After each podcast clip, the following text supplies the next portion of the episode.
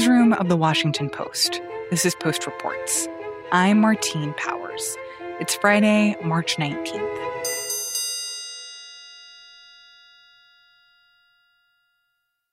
This week, President Biden was interviewed on ABC, and he was asked about the filibuster. So you're not likely to get Republican votes for the tax increase. You're not likely to get Republican votes for H.R. 1, expanding voting rights, or the John Lewis Voting Rights Act. So aren't you going to have to choose? I know you've been reluctant to do away with the filibuster. Aren't you going to have to choose between preserving the filibuster and advancing your agenda? Yes.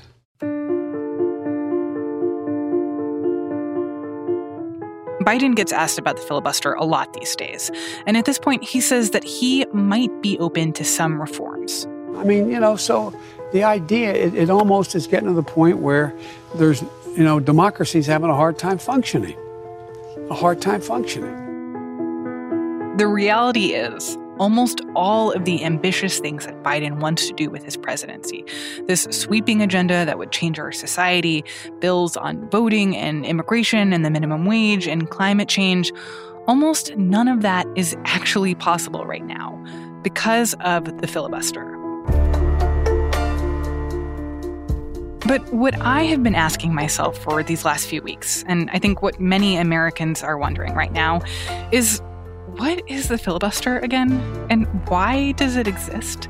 Like, how did we end up in this place where even though bills in the Senate are supposed to pass with a simple majority of 51 votes, that you actually need 60 votes to pass those bills?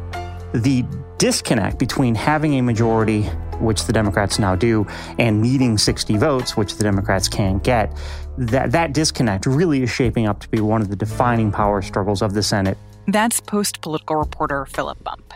And he is one of several people I talked to about how the filibuster came to be such a disruptive force in our democracy. Because I've heard a lot about the filibuster, especially lately. And it seems like the line from politicians is that this is this bedrock of our democracy, that it ensures bipartisanship, that it prevents one party from having too much power, that it protects the minority in the Senate. It's basically designed, Chuck, to make sure the minority has input. Right. That's exactly our founding fathers. But what I didn't know is that a lot of these ideas about the filibuster are myths. In some cases, they are completely untrue. And in fact, the history of the filibuster is rooted in racism and slavery and a long campaign to block civil rights. But that's not the story that we usually tell. What is sort of like the pop culture understanding of the filibuster and what happens when someone filibusters? Right. So people of a, of a, certain age or people who happen to be fans of old movies are probably familiar with the, the movie Mr. Smith Goes to Washington, which is this film about how one man can make a difference even against the corrupt forces of the national government. So ordered. Introduction of new bills and joint resolutions but it has a scene in which Jimmy Stewart essentially stands up and just gives a filibuster. And as a matter of fact, I'm not going to leave this body until I do get them said. In the movie, there's this corrupt senator trying to push through this unethical appropriations bill. President, will the senator yield? The senator yield? No, sir, I'm afraid not. And Mr. Smith is the one trying to stop him. And I'll tell you one thing that wild horses aren't going to drag me off this floor until those people have heard everything I've got to say, even if it takes all winter. By refusing to sit down for 25 hours. Filibuster! Just speaks extemporaneously, really, as long as he possibly can, in order to try and hopefully gin up enough support from the public to support his position and, and change the minds of senators. And the actor Jimmy Stewart gives this big, lofty speech about truth and morality and liberty. Get up there with that lady that's up on top of this Capitol dome, that lady that stands for liberty. Take a look at this country through her eyes if you really want to see something. And you won't just see scenery. And so there is, in the popular understanding of what the filibuster is, there's a sense of this being one crusading senator who stands up and does everything in his power to obstruct what he sees as an unjust piece of legislation. I intend to speak in support of defunding Obamacare until I am no longer able to stand. Ted Cruz had a brief semi filibuster at one point. Rand Paul from Kentucky did. Bernie Sanders has done it. You can call what I'm doing today whatever you want. You can call it a filibuster, you can call it a very long speech. and I would go for another 12 hours to try to break Strom Thurmond's record, but I've discovered that there are some limits to filibustering, and I'm going to have to go take care of one of those in a few minutes here. so, yeah, it is certainly still a political tactic to get up and speak for hours on end, and it gets cable news coverage. But it is also almost 180 degrees, let's say 179 degrees removed from what the filibuster actually is in practice today. The reality is, filibusters of today usually sound much more like this.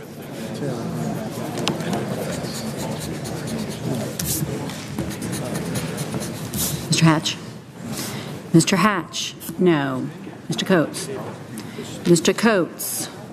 No. Mr. Boozman? No. There are no grandiose speeches, no impassioned whatever. Nobody's standing up for 12 hours straight. It is a cut and dry procedural roadblock. And it's often as simple as voting no. Mr. Baucus, no.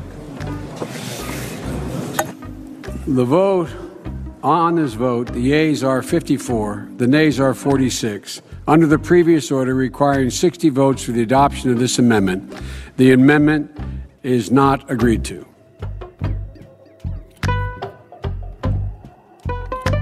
The filibuster has come a very long way. But the origin of the filibuster is rooted in this idea that goes all the way back to the beginning of the Senate the idea of unlimited debate.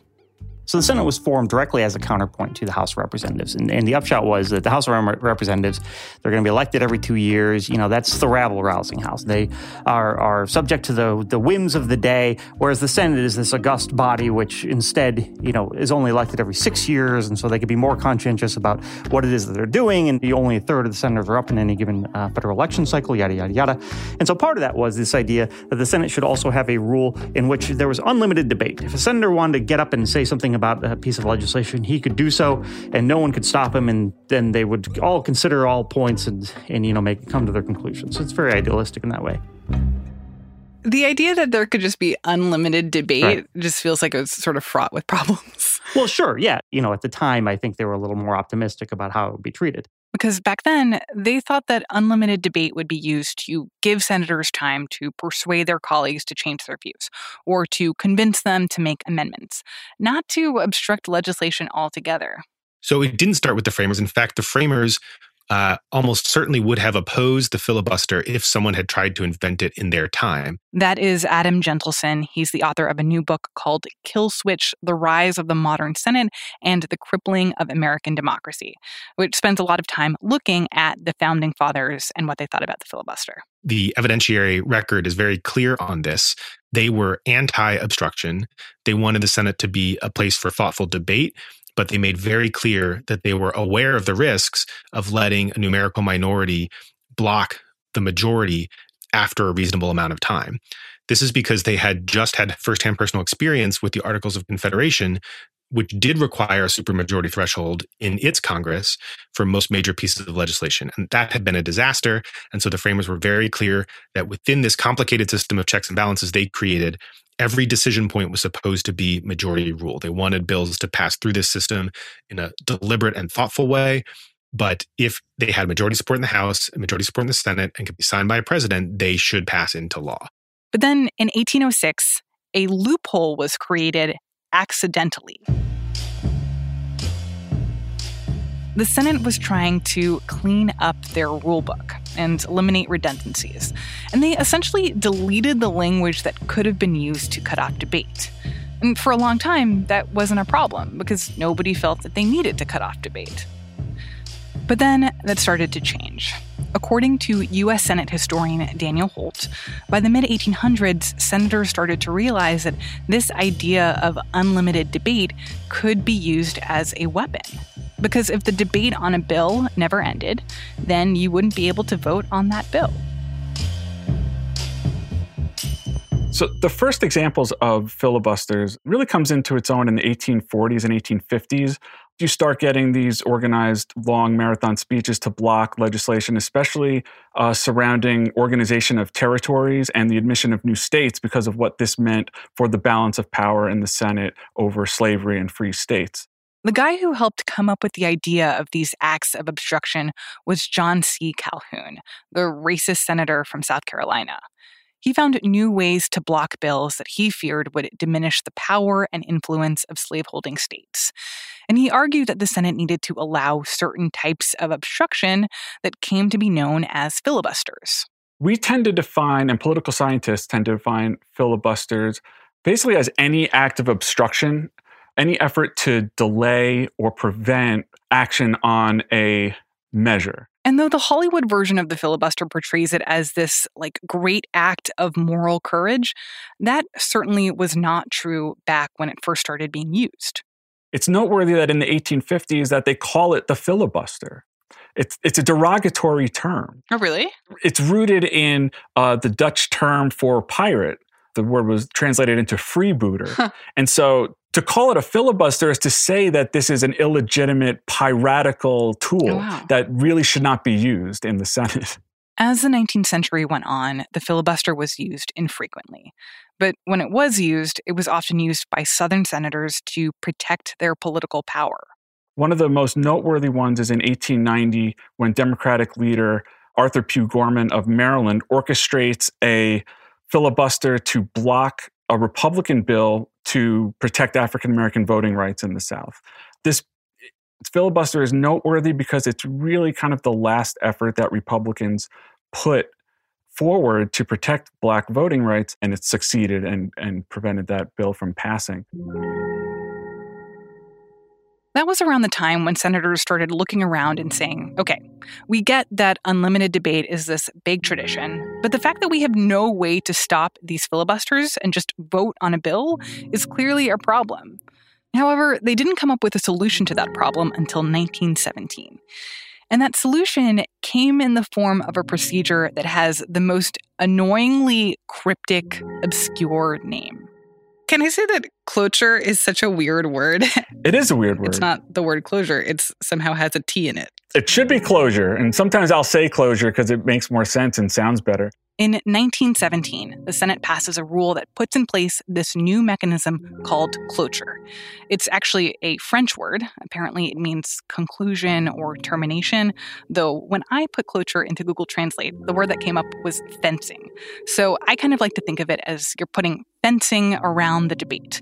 But, anyways, this was supposed to be the solution to that problem that was created back in 1806 about how to end debate. One way to think about this is every bill on its path to passage has to go through the tunnel of the debate period. So when you can't bring a bill straight to the floor and go straight to a vote on whether to pass or fail it, um, you have to go through this period of debate. And the only way to end that period of debate is to vote for cloture or closure and to bring an end to that debate period. So when you vote for cloture, you're basically saying, okay, we have talked it out, we are done with debate, it is time to vote. And when it was introduced, this rule was intended to be a tool to end filibusters. The idea was that when a filibuster had gone on for too long, there would always be a group of senators, regardless of where they stood on the issue, who were willing to vote to wrap the debate up and move on with the bill. And back when cloture was introduced, you needed two thirds of senators present to agree to it. So basically, like 67%. But remember, the bill itself only needs 51% of votes to pass. It's just the vote to get to the vote that needs 67%, this much higher threshold. But this solution for how to deal with the filibuster did not end up working out as simply as they anticipated as early as the 1920s, civil rights bills had majority support in the House, majority support in the Senate, and the support of presidents of both parties. These were anti lynching bills, anti poll tax bills, and bills to combat workplace discrimination that were ready to be passed well before we, we started actually passing civil rights bills in the late 1950s and 1960s. But what Southern senators started to combine the Jimmy Stewart talking filibuster with this supermajority threshold and basically tell proponents of civil rights bills if you want to end our filibusters, if you want to shut us up, we dare you to use this supermajority threshold to do it. And they started dressing it up not in terms of reasonable senators agreeing that a debate had gone on for too long and, and the Senate should move on, but rather they presented it as an assault on minority rights. And they said, if you vote for closure, you are committing a crime against the sacred Senate tradition of minority rights. And the Southerners were able to back up this rhetoric with the enormous power they wielded in the Senate. At the time, Southerners were in control of all of the major committees in the Senate. So it was a bad career move to ever cross them. Those senators will not invoke cloture on other members as a way to essentially reach an understanding that we really shouldn't be invoking cloture at all. The thinking was like, I won't vote to end your debate, and you won't vote to end my debate.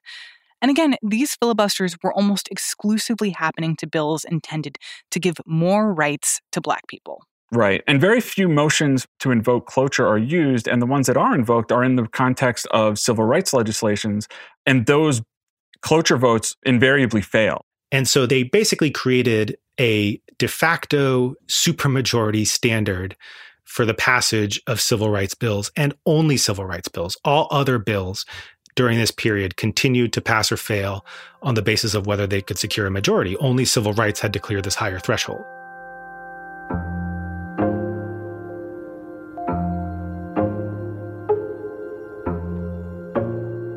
One thing that I would I would add to that, and, and obviously when it comes to civil rights legislation, you know, Southern Democrats lead the way in obstruction for these pieces of legislation.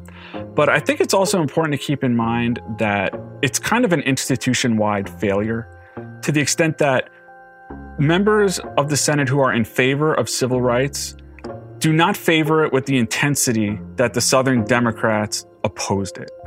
Like I said earlier, they, there was a reluctance to use the mechanisms at hand to force adoption of these bills, and much you know much to the detriment of the African Americans in the country.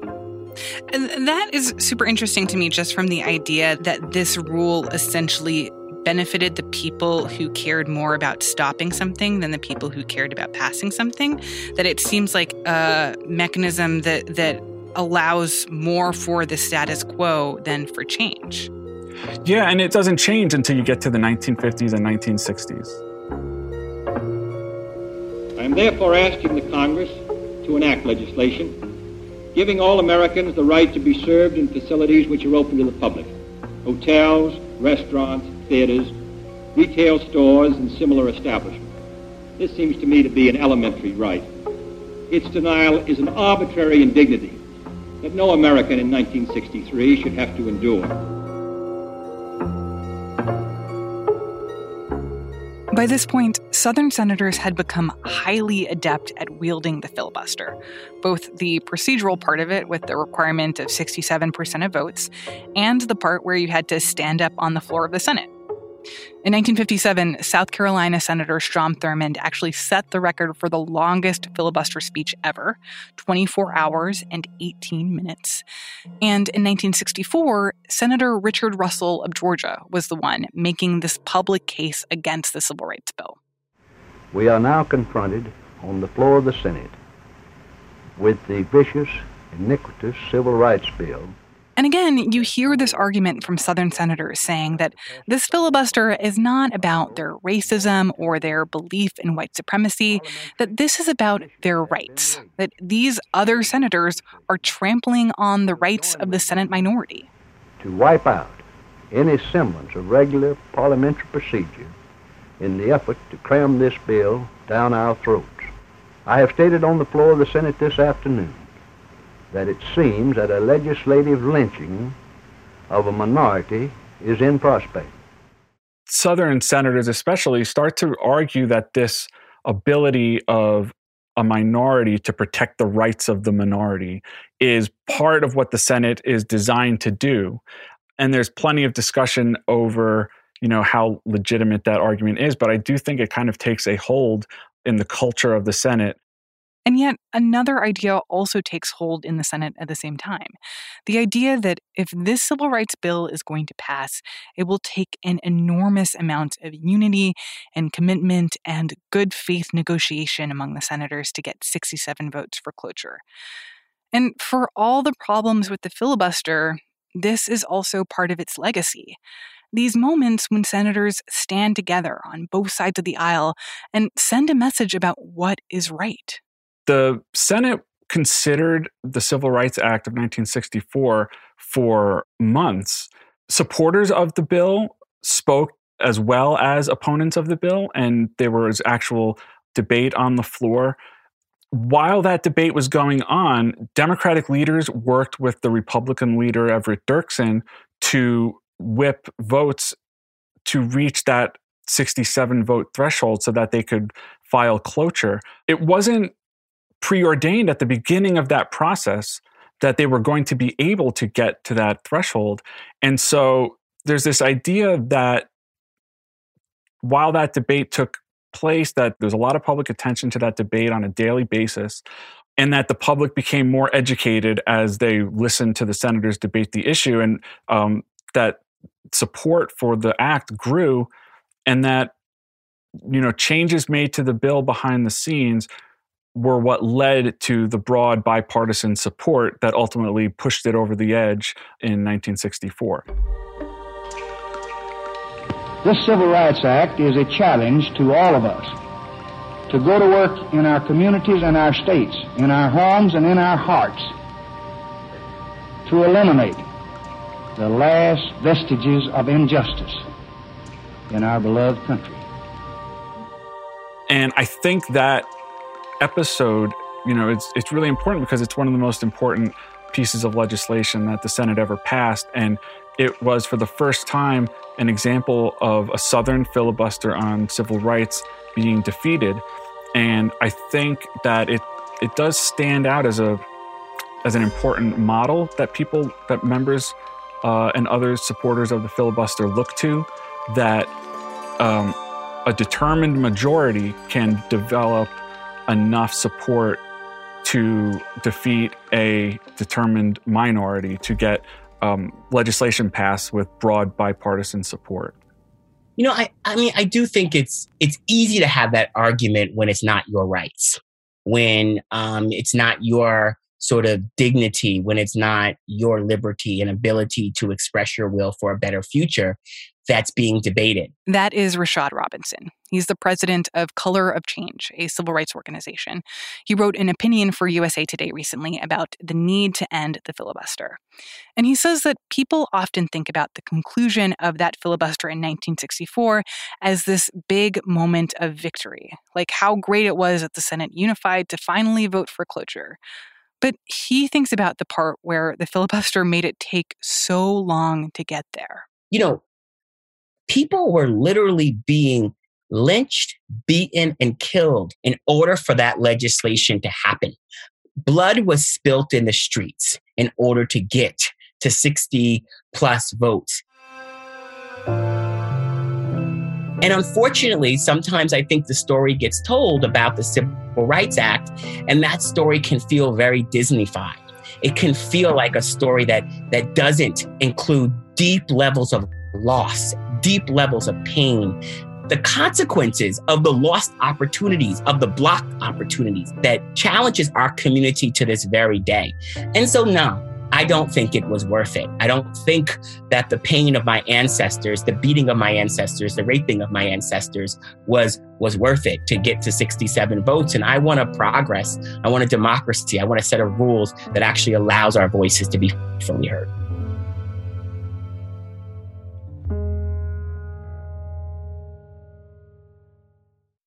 In laws, love them or hate them, you're pretty much stuck with them. And when you're a ruler in the Middle Ages, that can be a serious problem. It might even land you dead.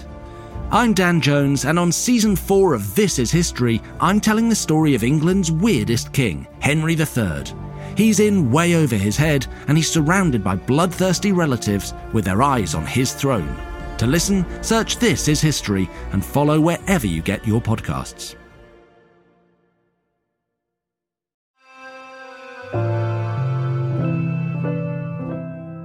The story of the evolution of the filibuster is the story of unintended consequences.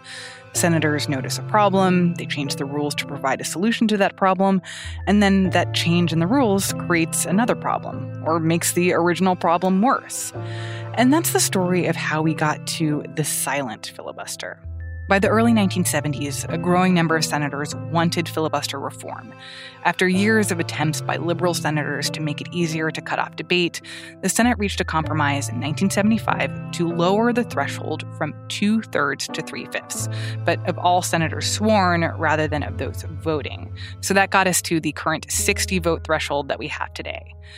Senate leadership also believed that filibusters were too disruptive, and they came up with this system that when filibusters happened, it wouldn't have to stop everything else in the Senate. Like, you wouldn't have to have people held hostage by this guy talking for 25 straight hours.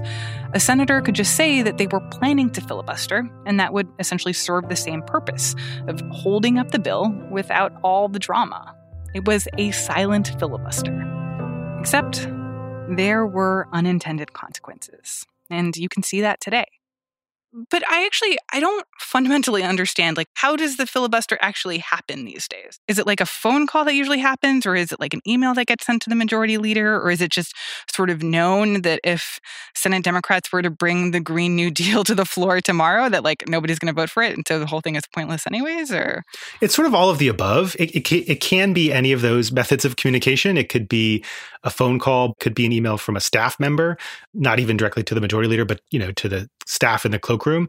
So it's it's totally casual, and it's become so common that it is now assumed that somebody will be registering this objection and causing the the votes to rise up to sixty votes. That again is Adam Gentleson. And the reason that he knows so much about this process is that he actually used to work as a staffer in the Senate. He was a senior aide to Democratic Majority Leader Harry Reid during the Obama years. And he saw this process play out again and again the ways that the filibuster was fundamentally changing how the Senate worked when the majority leader is considering bringing a bill to the floor, one of the first things they do is send what's called a hotline, which is basically an email to all of the members of their caucus saying, I'm thinking about bringing this bill to the floor. Does anybody plan on filibustering it? And almost always somebody responds and says yes. And it's that single response that causes the number of votes it takes to pass that bill to rise from a simple majority up to 60 votes because that one email, that one objection says that there is a senator who technically what the senator is saying is that I refuse to let this debate period end. Mm. And the only way the majority leader can respond to that is by getting 60 votes to overcome that objection and that debate period. And in today's polarized environment, getting 60 votes for anything is extraordinarily difficult and basically impossible. And for Adam, there is this one moment in his mind that sticks out of when he became convinced that these changes to the rules of the filibuster over the years had truly turned into a crisis. The clarifying moment for me was in April of 2013 when the Senate was trying to respond to the massacre of first graders in Newtown, Connecticut, um, who, as we all remember, were were shot dead with uh, an AR-15 assault rifle.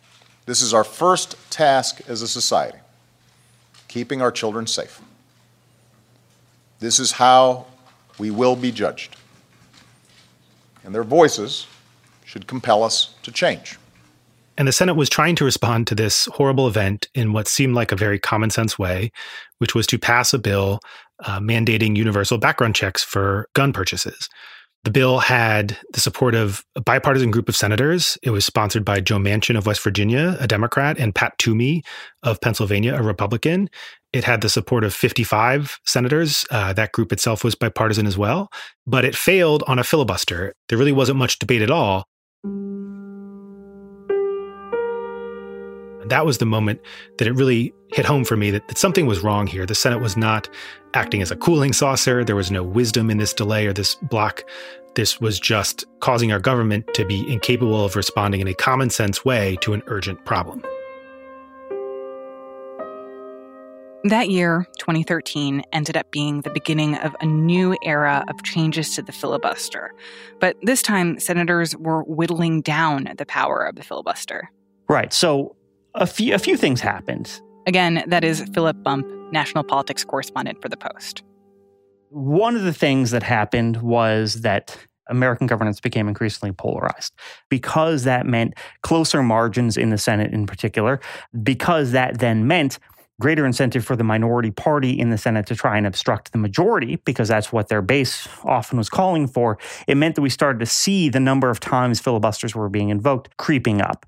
And so what happened in 2013 then was that Barack Obama had been elected to his second term in office, and Democrats were controlling the majority in the Senate over the course of that year, there was a lot of pressure on Republicans to really push back on what Democrats were doing broadly. And one of the ways in which that manifested was that there was pushback on nominees that President Obama had made to fill positions. Even one of the Senate's most basic duties, confirmation of presidential nominees, has become completely unworkable. This is Harry Reid, who was Senate Majority Leader at the time. For the first time in the history of our republic, Republicans have routinely used the filibuster to prevent President Obama from appointing an executive team or confirming judges. And so there was an increasing push among Democrats to change the rules around filibuster, to use what was called then the nuclear option, to revise the filibuster rules so that it wouldn't require 60 votes in order to approve one of these nominees. The need for change is so, so very obvious. It's clearly visible. It's manifest. We have to do something to change things. And in 2013, that's what then Senate Majority Leader Harry Reid did. He changed the rules using a majority vote of his party to make it so that nominees to all positions besides the Supreme Court wouldn't be able to be filibustered, that could be approved with only 50 votes in the 100 person Senate. And that changed the filibuster. That's why it's time to get the Senate working again, not for the good of the current Democratic majority or some future Republican majority, but for the good of the United States of America. So that was the first big change of the modern era. Changing the rules so you only needed a simple majority to break a filibuster for most judicial and executive branch nominees, with the big exception of Supreme Court justices. And that was sort of seen as a trigger for eroding the power of the filibuster from the Democrats' perspective for a very good use. And from the perspective of the Republicans, it was seen as sort of an affront to history. Once again, Senate Democrats are threatening to break the rules of the Senate, break the rules of the Senate in order to change the rules of the Senate. And over what? Over what? Then the tables turned. Republicans got control of the Senate. Trump became president, and it was Democrats who wanted to block the nomination of Neil Gorsuch for a Supreme Court seat that they felt was stolen from them. But Mitch McConnell was not just going to allow this nominee to be filibustered. Due to the threat of an unprecedented partisan filibuster, I'll file cloture on the nomination of Judge Neil Gorsuch to be an Associate Justice of the U.S. Supreme Court. And so McConnell, then the Senate Majority Leader, changed the rules again using a majority vote of the Republicans. He authorized, or essentially the Republican caucus authorized confirming Supreme Court nominees with a, a, simple majority vote in the Senate as well. So it was another erosion of the power of the filibuster to demand that a 60 vote margin be met. And at the time, it seemed like Mitch McConnell had kind of a like tit for tat argument about why it was okay for them to change the filibuster rules when it came to Supreme Court nominees. He basically said, look, Democrats did it first. We warned them back when Harry Reid chose to change these rules that it could come around to bite them. And here we are changing the rules in a way that's advantageous for us in this moment. And you should have expected that when you started messing with the rules in the first place. Yeah, there's a lot of dubiously sincere argumentation around the filibuster and a lot of hand wringing about how important this is to the institution and how necessary it is to allow this free debate and yada yada yada. And then when one party or the other gets into power, they're like, well, you know, we maybe we should reconsider this thing after all. Like it is certainly the case that the filibuster is used on both sides. And now, of course, Republican arguments that the filibuster must be maintained in order to uh, fulfill the the high standards of the founding fathers should be taken with all according grains of salt.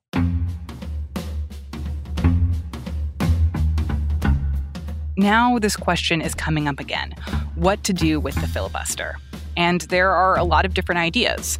Get rid of the filibuster altogether. Or what about diminishing the power of the filibuster so you can pass legislation or questions of statehood with just 51 votes rather than 60 votes? Or you could make it so that you would need more than one senator to actually initiate a filibuster. You'd need five or 10 senators who are willing to put their names to it.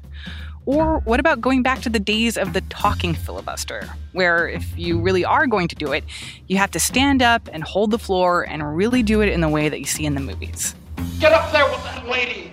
That is actually President Biden's most recent stance on the filibuster from his interview with George Stephanopoulos this week. I don't think you have to eliminate the filibuster. You have to do it what it used to be when I first got to the Senate and back in the old days when you used to be around there. And that is that a filibuster, you had to stand up and command the floor. And you had to keep talking alone. You couldn't call for, you know, uh, they, no, no one could say, you know, quorum call. Once you stopped talking, you lost that, and someone could move in and say, I moved the question of. So you got to work for the filibuster. So you're for that reform. You're for bringing back the talking filibuster. I am. That's what it was supposed to be.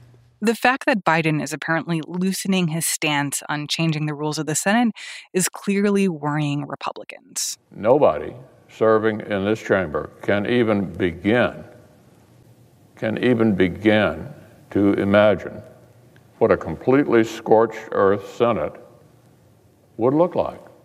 Mitch McConnell gave this speech on Tuesday on the floor of the Senate, saying that further changes to the filibuster would not only fly in the face of the history of the Senate, but there would also be intense retribution. Everything that Democrat Senates did to Presidents Bush and Trump, everything the Republican Senate did to President Obama, would be child's play compared to the disaster that Democrats would create for their own priorities if, if they break the Senate.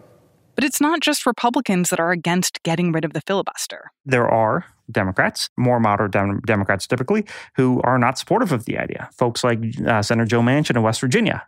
And Kyrsten Sinema of Arizona has also said that she is adamantly opposed to getting rid of the filibuster. Though, more recently at least, Manchin has indicated that he could be open to some kinds of reforms, like going back to the talking filibuster that Biden suggested, so that it would be more painful for Republicans who want to filibuster. But still, that is a long way from getting rid of the filibuster altogether. And I think there are probably two main reasons why he and others are less enthusiastic about this idea. I think the first is that he sincerely believes that the Senate should be a deliberative body which achieves some sort of consensus in order to pass legislation. It's very idealized. It's not necessarily something uh, which a recent observer of the Senate would say is is uh, sort of the way that the chamber behaves. Uh, but I think there is that sense that it's how it should be. That said, it's also the case that Joe Manchin represents a, an increasingly and very deep red state, uh, and he does not want to be the guy who uh, oversees a change in Senate power that makes it so the Democrats can, you know, simply do whatever they want, because then he has to go back home to West Virginia and explain to his voters uh, why he thought that was okay. That might be true. But more and more, even establishment Democrats are acknowledging that some of these traditional arguments defending the filibuster are totally bogus. The founding fathers did not invent the filibuster, and they didn't intend for the minority to be able to obstruct the majority. And clearly, the filibuster in practice does not, in fact, foster consensus or bipartisanship. So yeah, you, have you've, you've made obstruction easy, and it's not just preserving the status quo. I, I would take it a step further and say there is a a lot to be gained by the party out of power from the act of obstruction. Hmm. This is sort of what Republicans proved under Obama, and this was sort of the radical experiment that Mitch McConnell carried out. He placed a bet that Republicans would not get blamed for obstructing Obama and manufacturing gridlock in Washington, and that in fact, Obama would bear the brunt of the blame and it turned out that he was right from a purely political perspective. Democrats bore the blame. Republicans swept back to power in the 2010 midterms, the first midterms after Obama was elected. They won back the House and permanently crippled his his presidency. So it was a a bold move politically, but it worked. And you can't put that toothpaste back in the tube. Now that people see that the party out of power gains politically from obstruction and that they don't really get any blame for it, people are going to keep doing it because it's simply a rational political calculation for them to do so. Hmm. But what you're saying is like completely opposite from the arguments that people are making about keeping the filibuster that like that the the filibuster is necessary to encourage bipartisanship and negotiation and that if we want to get back to a time of people working across the aisle to strike compromise, that getting rid of the filibuster will veer us further away from that. But but it sounds like you were saying that the filibuster is actually already veering us further away from that. Yes, that's exactly what I'm saying. And and in fact, what's interesting about this is that the framers predicted this too.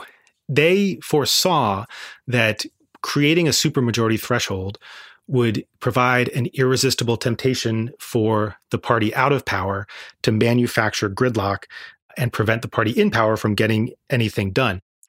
Interesting.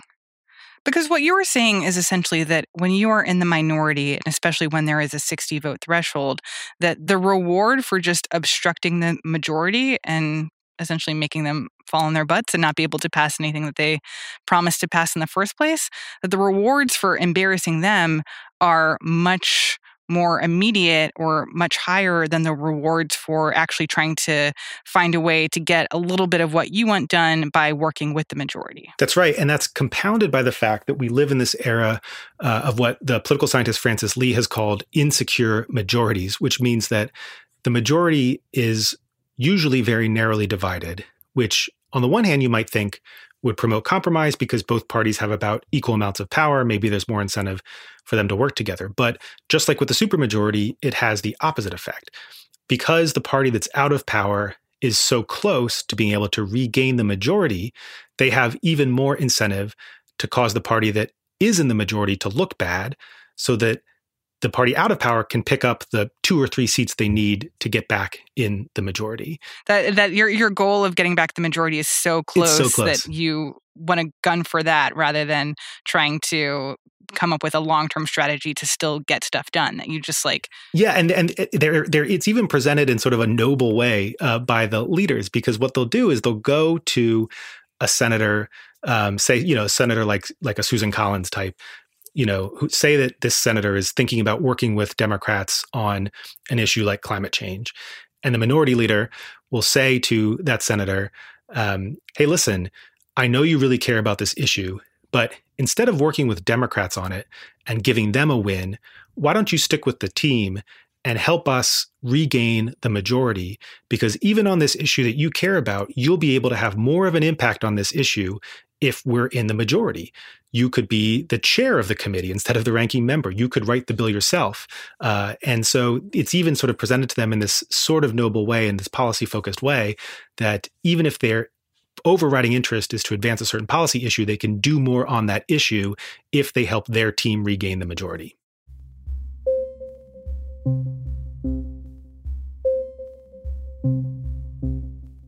So, even if these last holdout Democrat senators did agree to reform the filibuster in a meaningful way, like if they changed the rules so that you would only need 51 votes instead of 60, it is hard to imagine that that would actually fix these problems of polarization or, or bring us back to some ideal of bipartisanship. You know, it would take some time, but I think what you would start to see is that the minority would realize there's not a whole lot of point in their opposition because they can no longer achieve what they could achieve in the past, which was to block the majority from passing anything. And so you might start to see members of the minority creep back over and say, ah, I'm actually interested in, in working with you on this because if you cooperate, you can actually have some influence over the direction of the legislation and you can actually go back to your own constituents and say that you did something. And this is actually what you used to see happen in the Senate. Adam brought up this example of the bill that established Medicare.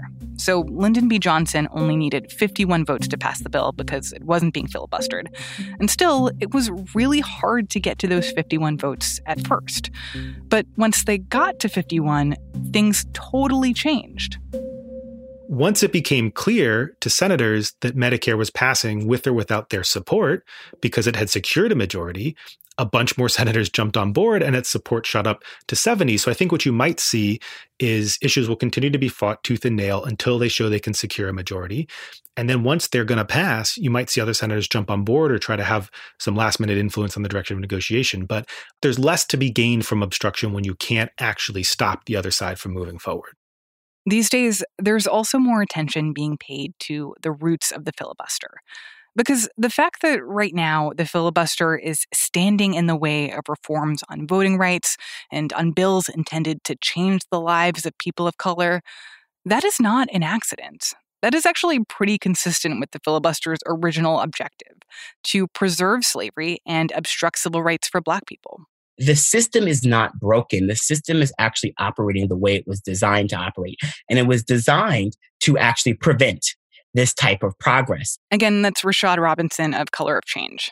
And, you know, the thing that I think is important for listeners to understand is that we can have all of these conversations about the George Floyd Act or conversations about minimum wage or conversations about gun legislation, about things that are widely popular, right, across the country. But, and we can mobilize and we can, you know, get people to sign petitions and have people show up to rallies all with a deep understanding that we're it's like we're trying to dunk a basketball on a hoop that is 15 feet high we have created this story about how change happens that is not actually how change happens well what about the argument that being able to have power as a minority in the Senate is something that will be beneficial for Democrats going forward. I mean, obviously, the the margin that Democrats have in the Senate right now is the narrowest possible margin.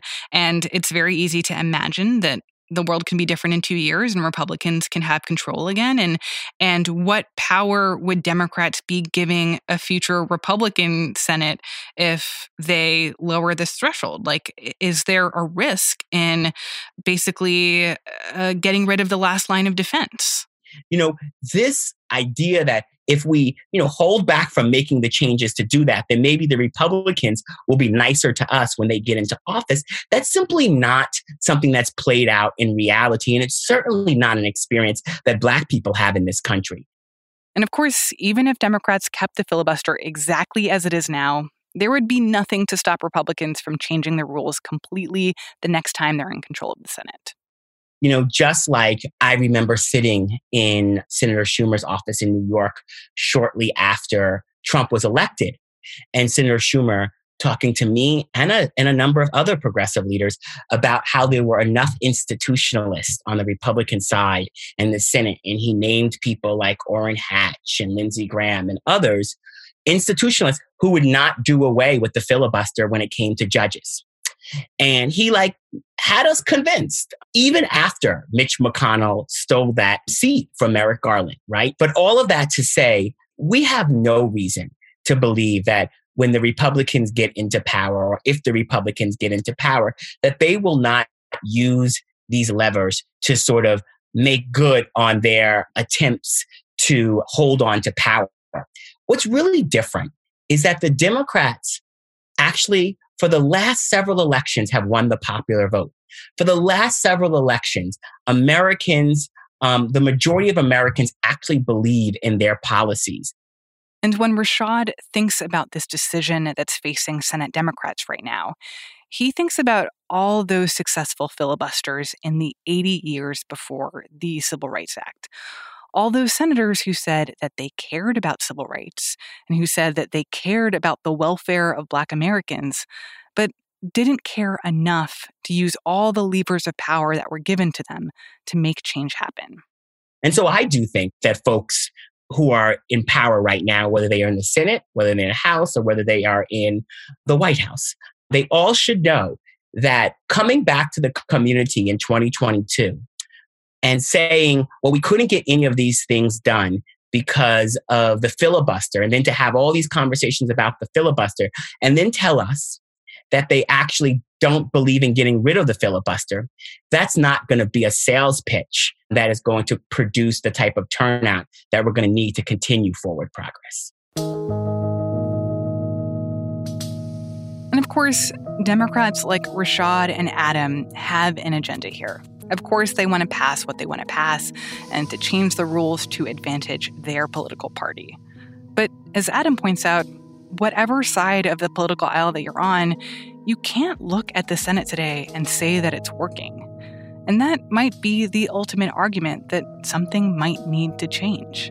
The fundamental purpose of the Senate is not to preserve its own rules or to preserve comity or anything like that. It's to produce thoughtful policy solutions to the challenges that we face today.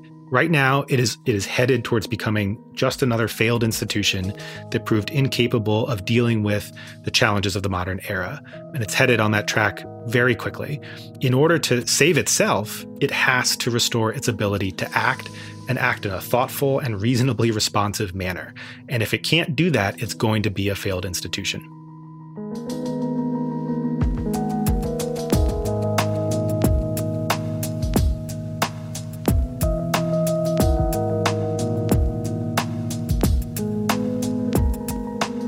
This story was produced by Linah Mohammad and me. It was edited and mixed by Ted Muldoon with reporting and fact checking help from Arjun Singh. The experts you heard in this story were Rashad Robinson, Adam Jentleson, Philip Bump, and Daniel Holt, who was incredibly helpful with all the historical facts and details you heard in this episode. In today's show notes, we're putting a link to Rashad's opinion piece in USA Today about his case for ending the filibuster. We'll also put a link to Adam's book, Kill Switch The Rise of the Modern Senate and the Crippling of American Democracy.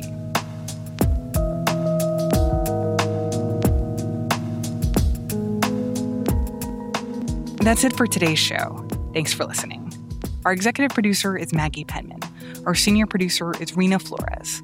Our editors are Alexis Diao and Ted Muldoon, who also composed our theme music. Our associate producers are Ariel Plotnick and Rennie Svirnovskiy. Our producers are Jordan Marie Smith and Linah Mohammad.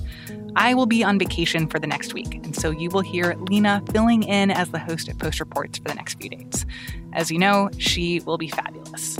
Until then, I'm Martine Powers. We'll be back on Monday with more stories from the Washington Post.